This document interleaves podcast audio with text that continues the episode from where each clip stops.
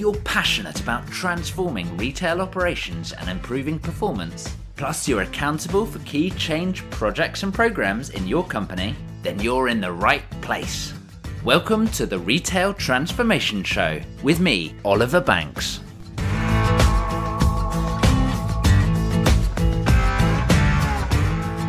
Well, hello and welcome to the Retail Transformation Show. I am your host, Oliver Banks, and this one is episode 59. Now, in the retail industry, we often talk a lot about the importance of giving your customers a great experience and even giving them a reason to return to your shop. So, part of this relies on having a purpose and being relevant and being on brand, all of which we've spoken about on previous episodes of the show. But, you know, I don't think experiences are necessarily formed in the moment. I think perhaps they could be formed in the moments following the experience, and even the moments before as well. And what if that experience doesn't even exist in the current moment? What if it only exists as a memory of the past? And what if that reason to come shopping in your store is a positive memory of your brand combined with a lusting, a craving for a new positive memory? You see, today I want to give you a slightly different perspective on how to form a great customer experience and give you some thoughts as to how you can set up a series of intentional, methodical, operational decisions and actions to take to create memories and to really forge this positive customer experience. Before we get completely into this one, show notes from today are going to be over at obandco.uk slash 59. So if you want to check out anything that we're going to talk about today, then do head over there. obandco.uk slash 59. But what I'd like you to do right now is to just cast your mind back to when you were a child. Remember a time when you had a great shopping experience. Okay, have you got something in mind? Where were you? What location were you? What shop were you in? Who were you with? What were you shopping for? You know, what particular elements or details do you remember about that? How did you feel? So just think about that memory for just a moment. You know, maybe you were in your favorite toy shop. Perhaps you were shopping with a beloved family member. And I do want to ask you would that shopping experience seem out of place today? My guess is it would not. Perhaps the technology will have moved on a little bit more today, but my guess is it was formed from a human connection or a physical connection rather than the technology that was being used at the time, right? But what I'd like you to do is just think about that moment and how does it feel looking back? Probably feels pretty good, right? It's a, a happy memory. And in fact, there were probably several things that made you remember that particular moment. You know, there were probably several different elements coming together that forged this memory in your brain. You know, this experience was so strong that you can recall it now, years later, and it's pretty detailed, right? You know, this is such a powerful moment for your brain to have conjured up this strong memory. Now imagine that you can forge these sort of strong memories in your customers so that they will remember this experience in years to come. Wouldn't that be an incredible achievement? Wouldn't that be brilliant for your brand to be able to create this strong relationship supported by a real collection of positive memories? But to do this, I want to just take a slightly different perspective. You know, what are memories? How are they made? How are they recalled? So, a quick word of warning here I'm not a brain scientist, I'm not a psychologist, but I have dived in and researched this. So this is my understanding. And if you are a brain scientist and I'm not, not quite right, then feel free to call me out. I would love to find out more. So here is a little bit of my understanding of how memories are formed. Now, memories, they're obviously stored in our brain, right? And actually, there's physical evidence of memories in our brain, which I found really quite interesting. I always thought it was just electrical signals, right? But there are different groups of neurons or nerve cells, and these are what are responsible for our thoughts or perceptions. And these neurons drift in and out of action, you know, they turn on and off. So memories occur when specific groups of neurons are reactivated in a particular order. So in the brain, as something happens, a situation happens, an event happens, a particular pattern of neuron activity or nerve cell activity happens. You know, they're coming out and they're being activated in this particular order and in a particular pattern. And that is a memory, essentially. A series of neurons or nerve cells being activated in a particular order or sequence. You know, think about it a bit like playing music, right? Where all of the different notes are played. You know, there are only so many notes, but they can be played in a huge number of different sequences and patterns and orders and timings, even, that create completely different tunes. Now, just imagine the complexity if I told you that an average brain has about 86 billion neurons, right? 86 billion. And these can all be activated in different order to create different memories. So you can see how complicated this gets, right? So if you are remembering something, whether it's your pet, whether it's your spouse, whether it's your house, whether it's, you know, your last birthday, these are all different memories, and the different neurons are firing off in different orders to bring you that memory. Now, there are two broad types of memory a short term memory and a long term memory. A short term memory is actually really very short. It's about up to 30 seconds long. So, sort of, you know, a few seconds. It's literally what's just happened.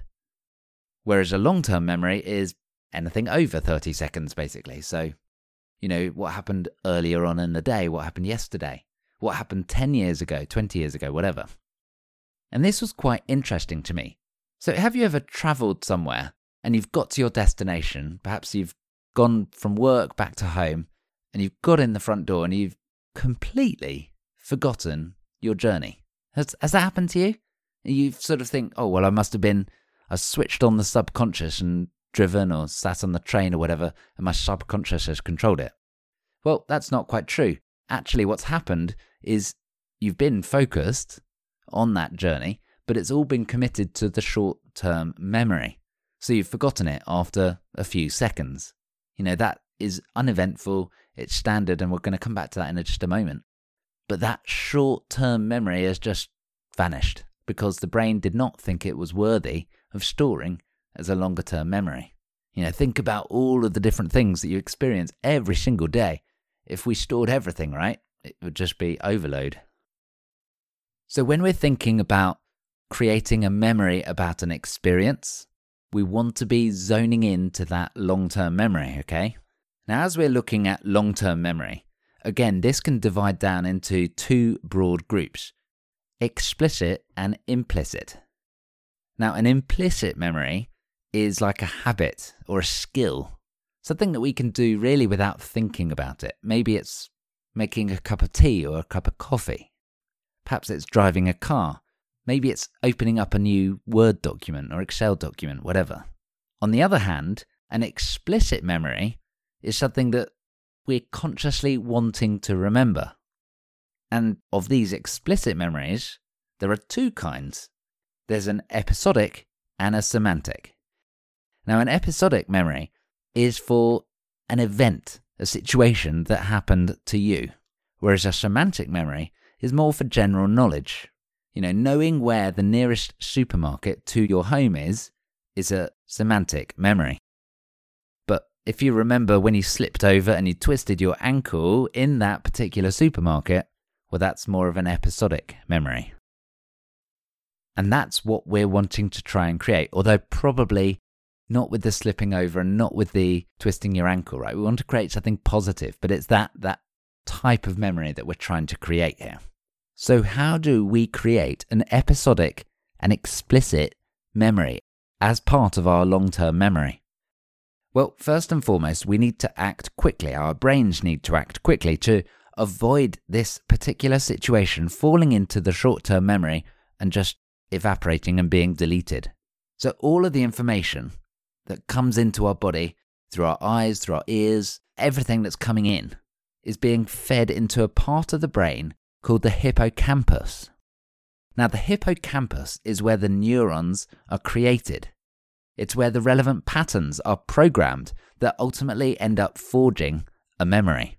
Now, the hippocampus has a really challenging job, really, when you think about it. It's got to take in all of that information, it's got to review and prioritize it, all in real time, of course, and it's got to be able to decide whether any given bit of information should be committed to memory or just forgotten. It's processing huge, huge amounts of information.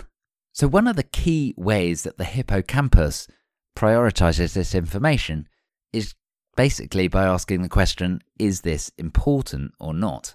It has to look at the context to decide if it's important. Think about when a world event happens. You know, maybe it's like 9 11 or some other huge tragic event. Or maybe it's a big political event. Or maybe it's a celebration, your country winning the World Cup, or perhaps, you know, some other sporting event, right? Your hippocampus will be looking at this and the context says this is a big, important moment. You're probably feeling excited about it, or nervous, some other emotion. We'll come back to that in just a second. But what happens is the hippocampus remembers all of this and it stores it down so that when you cast your mind back to this particular event, even if it's years later, you can remember some very specific, very detailed parts of that day. The same is true if you're you know, witnessing something that's really important. You know, maybe it's a wedding, maybe it's the birth of your child, maybe it's some really tragic thing that's happening as well. You can remember these very minute details because your hippocampus is taking in the information at that moment and saying, Whoa, this is big, this is important. I've got to remember as much as I can about this particular moment. So, one of the other elements that the hippocampus is using to help prioritize is that emotion, which I just touched on a second ago. You know, we do remember events and times where we feel increased emotions, whether it's anger or fear or joy or love. All of those say to the hippocampus, please remember this moment. Even senses can help to make a moment more memorable. If we've got a collection of sight and sound and taste and smell and feel, then we're going to have a really rich memory to fall back on. Now, there are several additional elements, well, there's a lot of additional elements actually, of memory and brains and how memories are created and forged and formed and recalled that we could go into. But one of the things I did read about was that memories can get distorted or confused and even false memories can be created through persuasion or through contradictory information coming into the brain. There was some research carried out where people, test subjects, watched a video of a bad event. It was a car accident.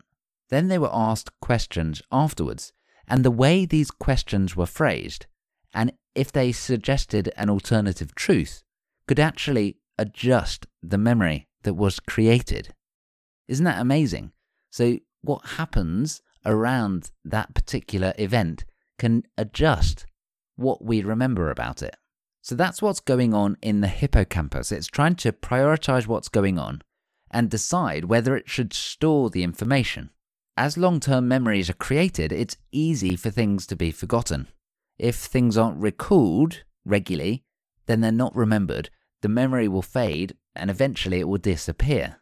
So the aim here is to create a firm and lasting memory of a good experience and then let the bad experiences fade to nothing as quickly as possible, right? So I want to come back to bad experiences in just a moment. So let me lodge a little thought in there.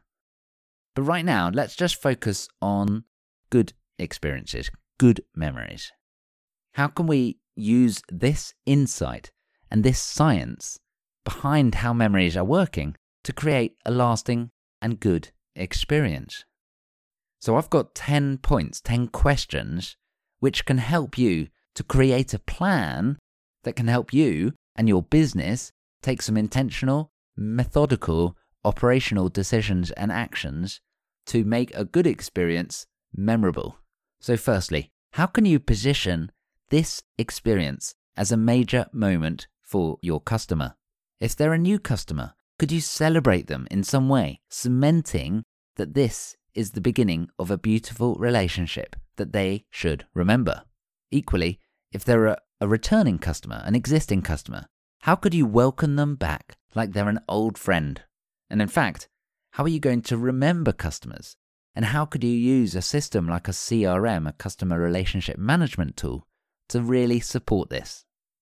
Secondly, how can you appeal to their senses to create this really rich scenario that will forge a strong memory? How can you use emotion throughout the whole shopping process? How can you make a customer feel safe but excited as they shop? How can you give a customer a real, genuine sense of pride about their purchase or, or their prospective purchase that they're thinking about? How could you be more effective at saying goodbye to a customer after they have left the till or the checkout? You know, think about how you can convert that short term memory into a longer term memory before it's disappeared after sort of 30 seconds. How can you then remind them afterwards what was great about their shopping trip? You know, think about those sort of Instagrammable elements from a shopping trip that form a stronger memory because they have evidence of what there was and it gets people talking, right? Can you give them a memento to prompt their memory? Whether it's that Instagrammable photo or whether it's some form of surprise. Just whilst we're on this, think about going out for like a Chinese meal, and at the end you get the little fortune cookies, and you crack them open, and you've got that tiny little slip of paper, right, with your fortune. Do you remember those sort of times? Or how about that moment when you're about to pull a Christmas cracker? How does that feel? You know, that anticipation of the surprise could be something that you could leverage to help forge that strong memory. How can you remind customers of their good experiences a long time after the event? And how can you be consistently great but still add an element of wow when customers return each time so it doesn't become samey samey every single time? There is still that X factor. And finally, how are you going to take all of these points and include them in an operating model so that you can repeat it again and again across your entire store estate and across your entire team of colleagues. So I appreciate I've just thrown all of those points at you in fairly rapid fire action format. So if you do want to get a little refresher of those, make sure you head over to the show notes page over at obandco.uk slash 59 to pick up all of those points so you can think about them in a lot more detail. And whilst you're over there, if you are enjoying this episode, then do remember to sign up for my retail transformation briefings. These are weekly emails that come out with the latest retail transformation news. They've got deep industry insight and special reports that you can access all for free. And I give you my perspective on what the latest trends are and what that means for you and your business.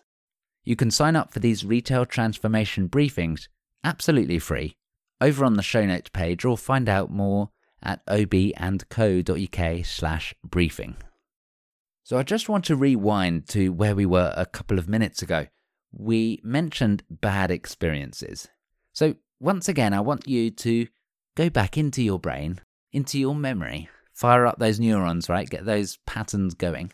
And I want you to think of a time where you've had a bad experience. Could be any time, could be recently, could be a long time ago, whatever. You know, I remember a very particular dinner that I had when I was at university, which is a number of years ago now, and I had really bad service, and it made me really angry. And, you know, I still remember that. You know, a number of years later, I still remember the feeling. I remember the setting. I remember who was there on the table. I'm sure you can think of something similarly bad, where, you know, maybe even years later, you recall some really precise details about a bad experience that you've had.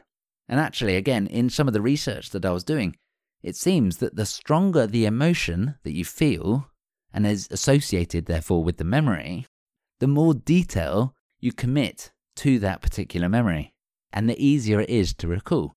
That's why those really bad experiences stick so clearly in your mind, and equally the good ones as well, you know, thinking about, you know, a wedding or the birth of your child or something like that. You know, and I think when we're recalling bad experiences as well, it also makes me reflect to last episode, episode 58, where I was talking to Steph Tranter about how to overcome stress.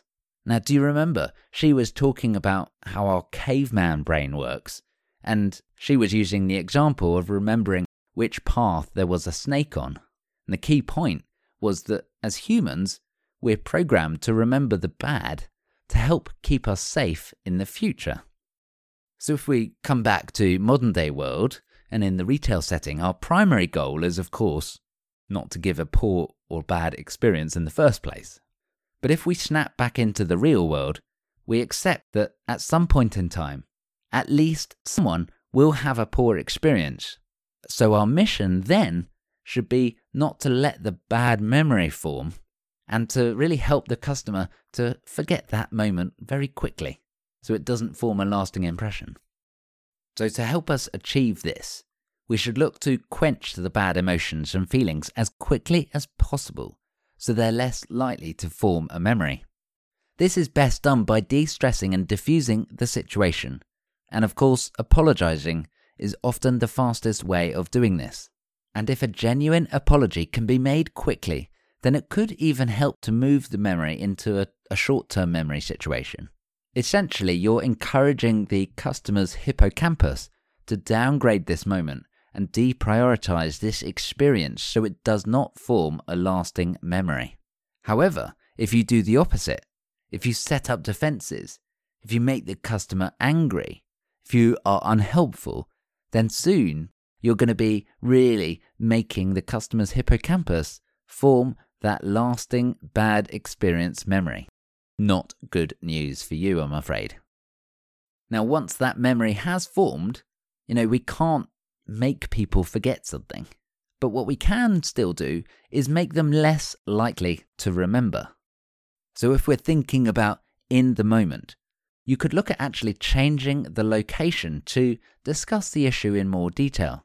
What this does is it actually distracts the brain and it makes the memory more complicated, so it's more difficult for the hippocampus to be able to forge the lasting long term memory. You can also look at changing the topic to a more positive note, particularly at the end of the conversation. Even then, it could be worth giving the customer some space and even following up afterwards to focus on a more positive point of view that will continue to erode the bad memory and replace it with a good memory. Now, of course, these actions are not always possible in a retail environment, particularly if a customer is highly distressed, but having a plan and approach is better than nothing. So, again, think about how you can define what would be the best strategy here and how you can operationalize it to be able to consistently create positive memories of the experience that was given. And of course, you know, perhaps it goes without saying, but if you consistently deliver a bad experience, it's going to significantly increase the likelihood of that bad memory being formed, right? So if you do that bad experience again and again and again, hey, science can't help you, I'm afraid. so I'm aware we're coming to the end of the episode, and I do have one more thought that I want to leave you with, which I'm going to come back to in just a second. But I just wanted to prompt you if you're new to the podcast, then please do subscribe to the Retail Transformation Show so you can catch up with new episodes which are released every single week. And if you're an existing listener, then thank you once again for tuning in. Please do consider leaving a rating and a review to help other people discover the podcast. And of course, a quick memory jogger for my weekly retail transformation briefings to help you stay on top of the latest changes and transformation news and trends in the retail market. You know, you will be able to understand the trends as they happen rather than seeing them as a memory or a reflection after the event, right? You can sign up for the retail transformation briefings over at obandco.uk slash 59, where you'll also find all of the show notes from this episode. That's obandco.uk slash 59. So as we begin to wrap up, today we've of course been talking about experiences, and more specifically, how these experiences create memories. We've looked at the science behind how memories are formed, thinking about how neurons are firing, a bit like a, a musical tune, right? Several different notes, played in a different pattern, creates a whole host of different songs. We've looked at how you can create some positive memories from a good experience and how you can make some operational decisions to cement that in place so it happens time and time again. And equally, we've looked at how you can make some operational decisions to make it less likely that the bad experience, when it does happen, we want to make it less likely that it's remembered, right? So, as I mentioned, I wanted to leave you with a parting thought. You know, we've looked at how customer experience can form a memory in your customers' heads. But what if you thought about and made a series of intentional methodical, operational decisions and actions about giving great experiences and forming strong memories, not just for your customers, but also for your store colleagues, for your team members, for your business, for your suppliers, for your shareholders. What would that look like? And how would leaving a positive memory in their heads create a better company culture and a better future for your retail business? I'm going to leave you to think on that one, and I'll look forward to joining you on another episode of the Retail Transformation Show very soon. Bye for now.